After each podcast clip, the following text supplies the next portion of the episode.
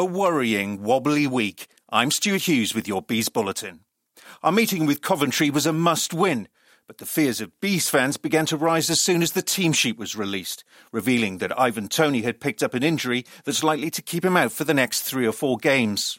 I'll be back very soon, don't worry, he tweeted. But that was easier said than done. Although the wind and the pitch played its part, there was no excusing the performance on an afternoon which began with us reverting to unwelcome type by conceding the opening goal.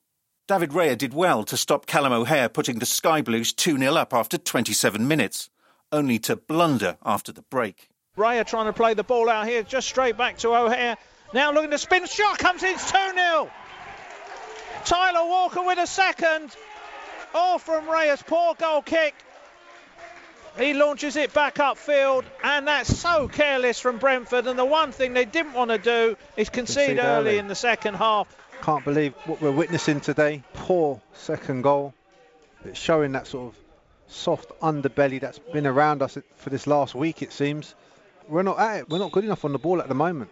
Brentford were unrecognisable from the side that went 21 games unbeaten, ragged, sapped of self belief, and desperately needing the leadership and experience of senior injured teammates. Thomas Frank's expression in the technical area alternated between anger, frustration, and bewilderment, emotions that were shared by Marcus Gayle. This is another tough one to take, but we didn't deserve anything out of the game. We didn't create anything, didn't have the right quality.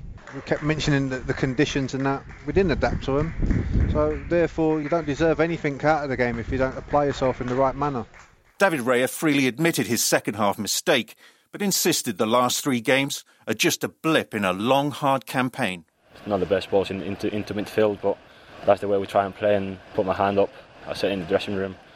This is not going to last forever. Things are not going our way. That doesn't make us a bad team from overnight. We showed what we're capable of we won 21 games unbeaten. So um, you get those weeks in, in the season, you get tough games in the championship. That's why it's the most competitive league in the world, in my opinion. Anybody can beat you, and that's what happened this week. So there's no time to dwell on things and on the performance. We have to learn. We have to go again on Wednesday and, and get the three points. We know what what we're doing game by game, and then we have to focus on the next game. And Thomas Frank did his best to lift morale. I think it's in these moments where one of our biggest values, togetherness, need to show because it's only together we can get out of the sticky patches of the sticky periods, and we are definitely in a spell like that right now. We're all frustrated, but we need to take something away from this and we need to learn from it. Sometimes in life and football, it's not going your way. It's not going our way the last three games, but we are not becoming a bad thing overnight, not at all. So we just need to uh, keep believing, keep going. While we wait for further news on the extent of Rico Henry's injury, the only consolation of the day was the three points dropped by Swansea, who had their own shocker against Huddersfield Town. But there are still 45 points to play for, starting with Sheffield Wednesday in the midweek game at the Brentford Community Stadium. For the Owls, that encounter won't now feel quite as daunting as it would have just a few days ago. For Bees fans, though, the opposite is true. That's your Bees Bulletin. Listen wherever you get your podcasts from or through your smart speaker.